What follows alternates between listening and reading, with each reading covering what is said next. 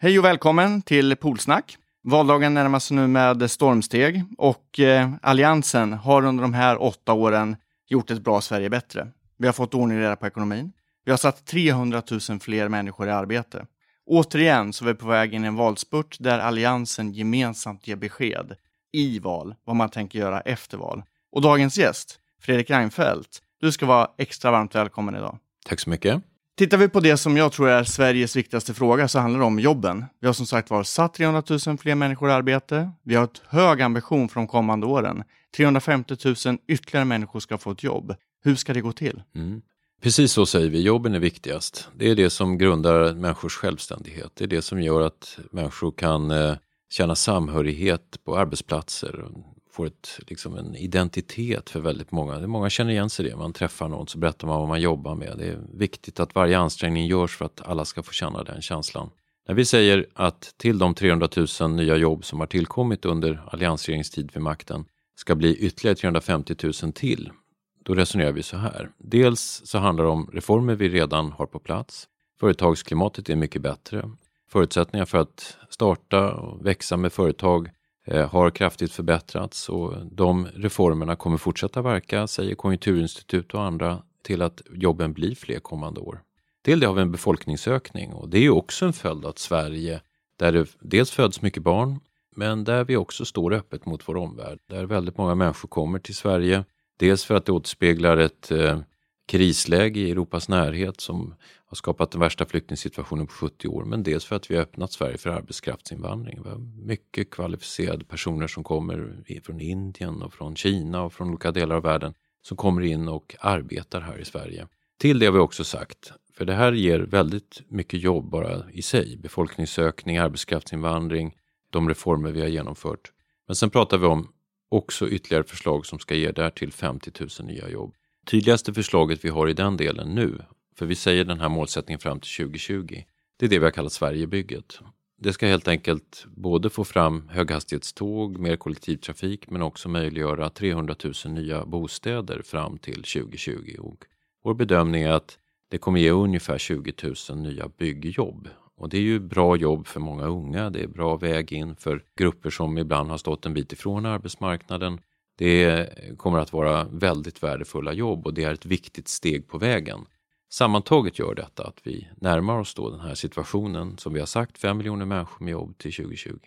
När vi pratar om ungdomar så har vi sett att de har lite tufft att komma in på arbetsmarknaden och här har vi ju just nu en ganska stor debatt i Sverige vart vi ska ta vägen. Vilken väg är det vi ska välja och hur ska vi underlätta för unga människor att få det här första viktiga jobbet? Det där som gör att man får en rad i sitt CV och kan komma vidare och kanske så småningom nå sina drömmars jobb. Mm, ja, precis så. Arbetsförmedlingen nämner ju fyra grupper som man ska hålla koll på i ett Sverige där allt fler får jobb. Då talar man om de som är över 55 år och ofta har varit länge arbetslösa och kanske inte har den perfekta utbildningsbakgrunden. Man pratar om utrikesfödda i en del fall, funktionshindrade, men den fjärde gruppen man talar om är då ungdomar. Den är ju lite speciell när vi ser till unga som inte har jobb i Sverige, för jämfört med andra länder så har vi mycket liten långvarig arbetslöshet bland unga, utan i Sverige tenderar det att vara så att de unga som går utan jobb gör det kortare tid och växlar väldigt mycket mellan arbete och utbildning och sen stunder då man inte har jobb. Dessutom har utvecklingen varit de senaste månaderna att just unga är de som nu kommer in i arbete. Vi ser att det har varit en väldig ökning i sysselsättning bland unga, uppemot 50 000 unga människor har faktiskt fått jobb under vår tid vid makten. Den fråga vi då har ställt oss är ju vad kan hjälpa unga utan erfarenhet att få komma in och få visa upp sig? Och vårt sätt att resonera har varit så här att ska arbetsgivare då ta in någon som är ung och utan erfarenhet så måste de få någon annan fördel. Och eh, den fördelen är att vi har sänkt kostnaderna för att anställa någon som är ung. Vi har halverat ungdomsarbetsgivaravgiften och vi föreslår ytterligare i den här valrörelsen en sänkning för de som är under 23. Vi har därtill halverat restaurangmomsen, vilket är en väldigt dynamisk växande sektor i eh, vår svenska ekonomi som ju innebär väldigt ofta att just unga människor får jobb. Och det har givit en situation där många av de här nya jobben som kommer fram kommer just i de här sektorerna där restaurangnäring, olika servicenäringar. Ehm, det är inte alltid det jobb man fortsätter med hela livet. Några gör det, men för en hel del så innebär det ett första jobb och sen så kommer man kanske vidare med de eh, erfarenheterna. här har vi då sagt eh, är det viktigt att då dels inte byta kurs, alltså att göra det dyrare att anställa unga. Och det är viktigt som sagt att ytterligare profilera mot att ännu mer sänka kostnaderna. Därtill skulle jag vilja säga så har vi en utmaning att vi har ungdomar som inte ens går färdigt sina utbildningar, som hoppar av. Och de behöver andra typer av svar. Då är det dels att komplettera sina utbildningar. Sverige ska vara generöst och öppet för det. Dels få bättre skolresultat redan från början. Det handlar mycket av våra skolreformer om. Över hälften av vårt valmanifest är nya skolförslag för att satsa på kvalitet, bättre uppföljning och att man, man lär sig. Vi har också eh, ett förslag på att höja den ersättning man får som lärling, för vi tror att lärlingssystem är en nyckel som Sverige har mycket mindre utsträckning än andra länder. Det vill säga att det är ju väldigt ofta ett svar för de som kanske då inte går teoretiska utbildningar och går vidare till universitetet, men som innebär att man kan varva utbildning, teoretisk utbildning med yrkespraktik och då får man en lärlingsstatus och vi föreslår att man höjer den ersättning man får från lärling så att det blir en sorts lärlingslön. Och det är naturligtvis för att det ska vara mer attraktivt för en ung människa att söka sig till en lärlingstjänst. För vår ambition är att bygga ut det, att få fram mycket fler, ungefär 6000 gymnasielärlingar, men vi behöver att de blir fler. Det här är olika typer av svar, för ungdomar är inte enhetliga, de är som människor är mest, de är olika. Men, men eh, då möter vi en del av de utmaningar som finns för att fortsätta den positiva trend vi ser, där ungdomsarbetslösheten nu faller och många unga får jobb. Det som har hänt i Sverige under de här åtta åren som jag tycker det pratas lite för lite om i förklaringen till sysselsättningsökningen. 300 000 fler i arbete och merparten av de här jobben har ju växt fram i privata företag. Stora som små. Väldigt många små företag har växt fram. Vi ser i undersökningen att fyra av fem nya jobb växer fram i små företag. Och det är klart att det är något helt annat än det som de rödgröna presenterar. Slaget om jobbfrågan, så att säga, hur skapar vi förutsättningar för fler varaktiga jobb att växa fram? Handlar det då om att förstärka möjligheter för privata företag att kunna växa? Eller hur resonerar vi? Mm.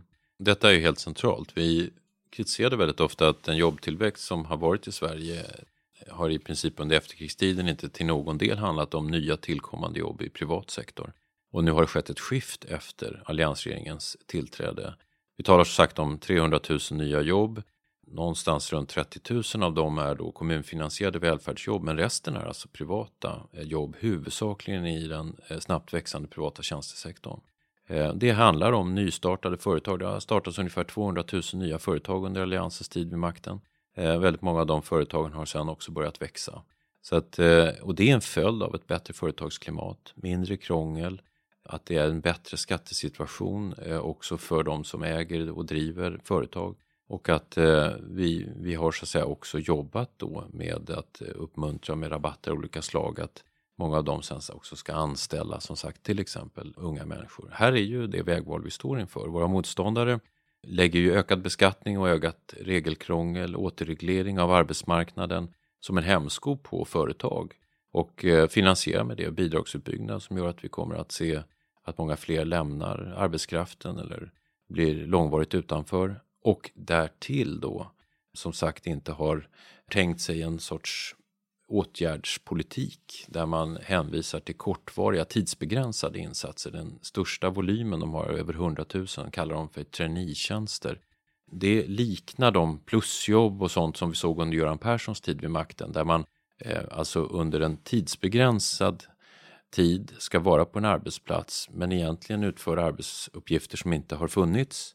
Och där är väldigt klart hur liksom den befintliga personalen som vi ställer ofta höga krav på ska förhålla sig till detta. Hur ska de hinna med sina tidigare arbetsuppgifter och samtidigt ta om hand om tusentals människor som kommer dit som inte har erfarenhet av de här verksamheterna. Hur påverkar det kvaliteten? Vad är det för synsätt på de här offentliga verksamheterna som Socialdemokraterna har? Vi ska nämligen notera det att i princip allt de har tänkt sig att göra går också till offentliga verksamheter. Så att det är som att nu ska det sättas stopp för utvecklingen när det gäller privata företag. Där ska det bli sämre, det ska bli dyrare, det ska bli färre jobb och sen ska det inte bli motsvarande jobb utan snarare en typ av åtgärder och sånt som är tidsbegränsat i offentlig verksamhet och det är ju i alla delar en försämring. Sverige växer och vi ser en enorm tillväxt på många jobb inom vissa sektorer. Eh, och det är klart att politiken lägger grunden för detta. En av de kanske viktigaste skälen till att det nu finns framtidstro hos företagare som vågar anställa, för det är klart att det är en stor investering, särskilt för alla små företag. Ska jag våga anställa en medarbetare till eller ska jag sitta lite still och avvakta? ja då tror jag att ordning och reda i ekonomin är kanske det som är mest betydelsefullt för de här eh, företagarna. Tror man på att Sverige kommer att ha ordning och reda i ekonomin? Leder det till, till rimliga och låga räntor och stabilitet?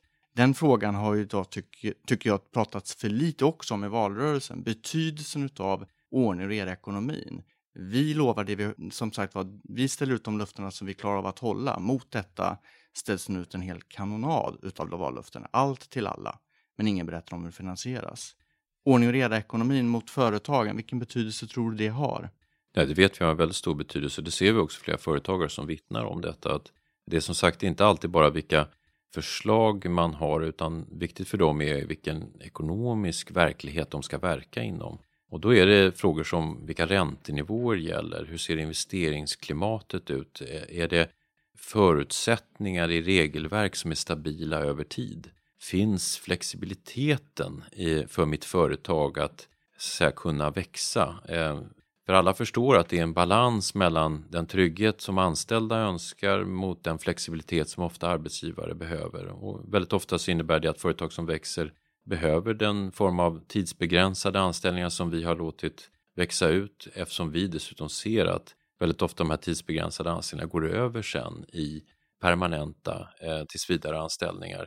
Men här har vi då en eh, motståndare som det skapar väldigt oklarhet eftersom väldigt lite är gemensamt, eller inget är gemensamt presenterat för det som ska bli någon möjlig regeringskonstellation. Vi kan ju ännu idag inte ens berätta hur många partier som ska ingå om vi får en rödgrön valseger.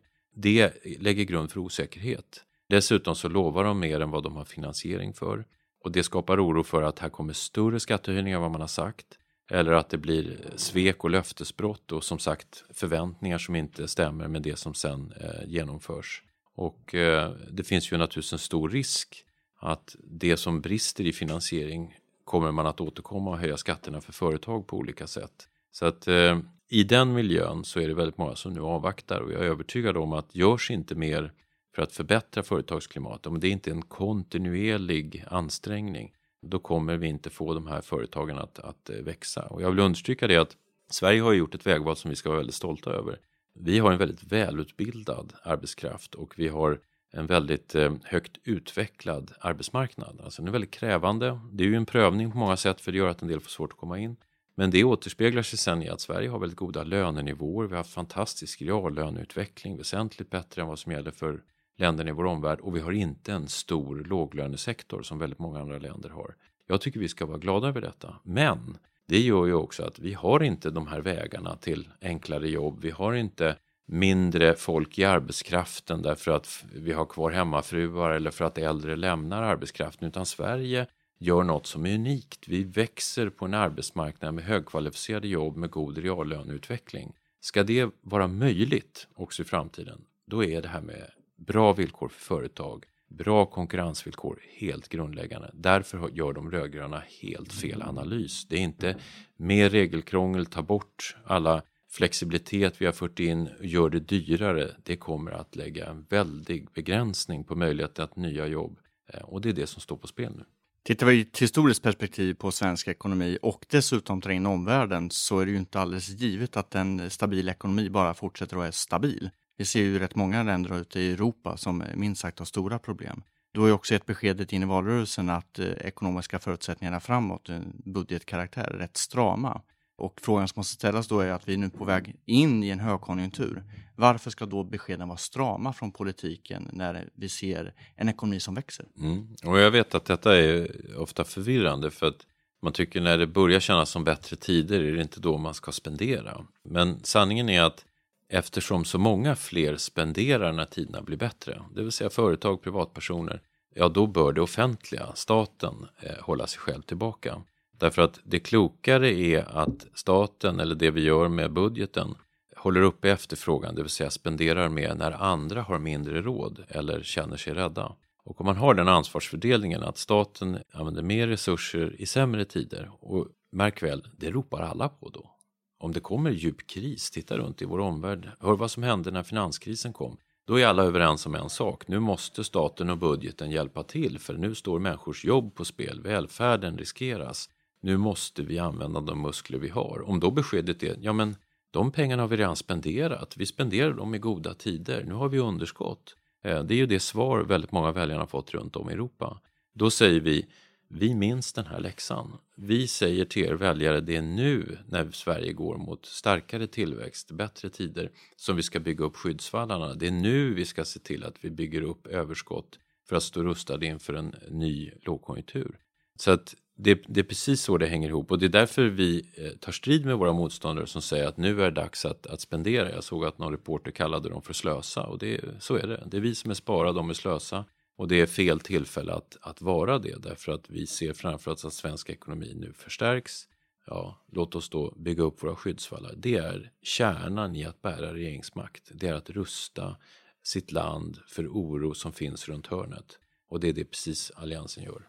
Alliansen presenterade ju sitt valmanifest med 260 konkreta åtgärder, en hel del in på jobbsidan och allt detta lägger grunden för ett Sverige som kan fortsätta växa. Varför är det viktigt att som koalitionsregering förbereda sig inför val? Ja, av det enkla skälet att väljarna tycker om många partier och eh, ingen är i närheten av egen majoritet. Det är inte ens säkert att något parti i den här valrörelsen ens kommer upp i 30 procent. Och i en sån miljö så eh, kan man inte bara ge egna besked. Utan man bör förbereda sig tillsammans med andra. Varför bör man göra det? Jo, därför att då, dels så är man ju bättre förberedd. Då har man ju en regeringspolitik färdig att, att sätta i verket. De här 260 förslagen vi har, de kan vi alltså sätta igång direkt om vi får väljarnas förtroende. Dels så blir det inte en säga, risk för att man lovar för mycket. Därför att det blir partier, fyra av våra fyra partier i det här fallet, som erkänner att allting får man inte med och sen så blir det mer eh, balanserat det som föreslås. Alternativet är ju att man alltså går till val på något som man sen inte kan leverera och eh, det som sen ska följa är nattliga förhandlingar där väljarna inte får vara med eh, och sen blir det häpnadsväckande nog något helt annat än vad man har sagt. Och väldigt ofta sämre, väldigt ofta en kompromiss som ingen förstår hur den gick till, eh, som blir dyrare än vad det var tänkt och något helt annat än vad man har lovat. Och eh, det är ju dumt som väljare att försätta sig i den situationen att rösta på något man hoppas och sen få något helt annat och bli besviken. Bättre att rösta på Alliansen där man vet vad man får och dessutom har vi i två val visat att vi levererar exakt det vi har sagt. Till sist, det är rätt många väljare som är osäkra. Vi är ju i en miljö där väljarna är mer lättrörliga än någonsin. Eh, fler väntar in i det sista att bestämma sig. Vad är ditt eh, huvudargument till de nu som kommer fram och ställer frågan till oss? Varför ska vi rösta på Moderaterna? Vi Ska rösta på Moderaterna för vi är det parti som ser till att folk får jobb. Vi är också det parti som har utgångspunkt i att människor ska kunna växa av egen kraft. Så vi vill tilltro samhället större frihet och vi är också de som står upp för öppenheten i vår tid. Vi vill att Sverige som land ska vara bland de här demokratierna, ekonomierna som är de mest spännande i världen, som är öppna, attraktiva för människor att komma in till. Det är så vi bygger Sverige starkt för framtiden. Tack för att ni har lyssnat på Polsnack. Tack Fredrik för att du ställde upp och nu är vi ut i valrörelsen för att träffa väljarna. Jajamensan.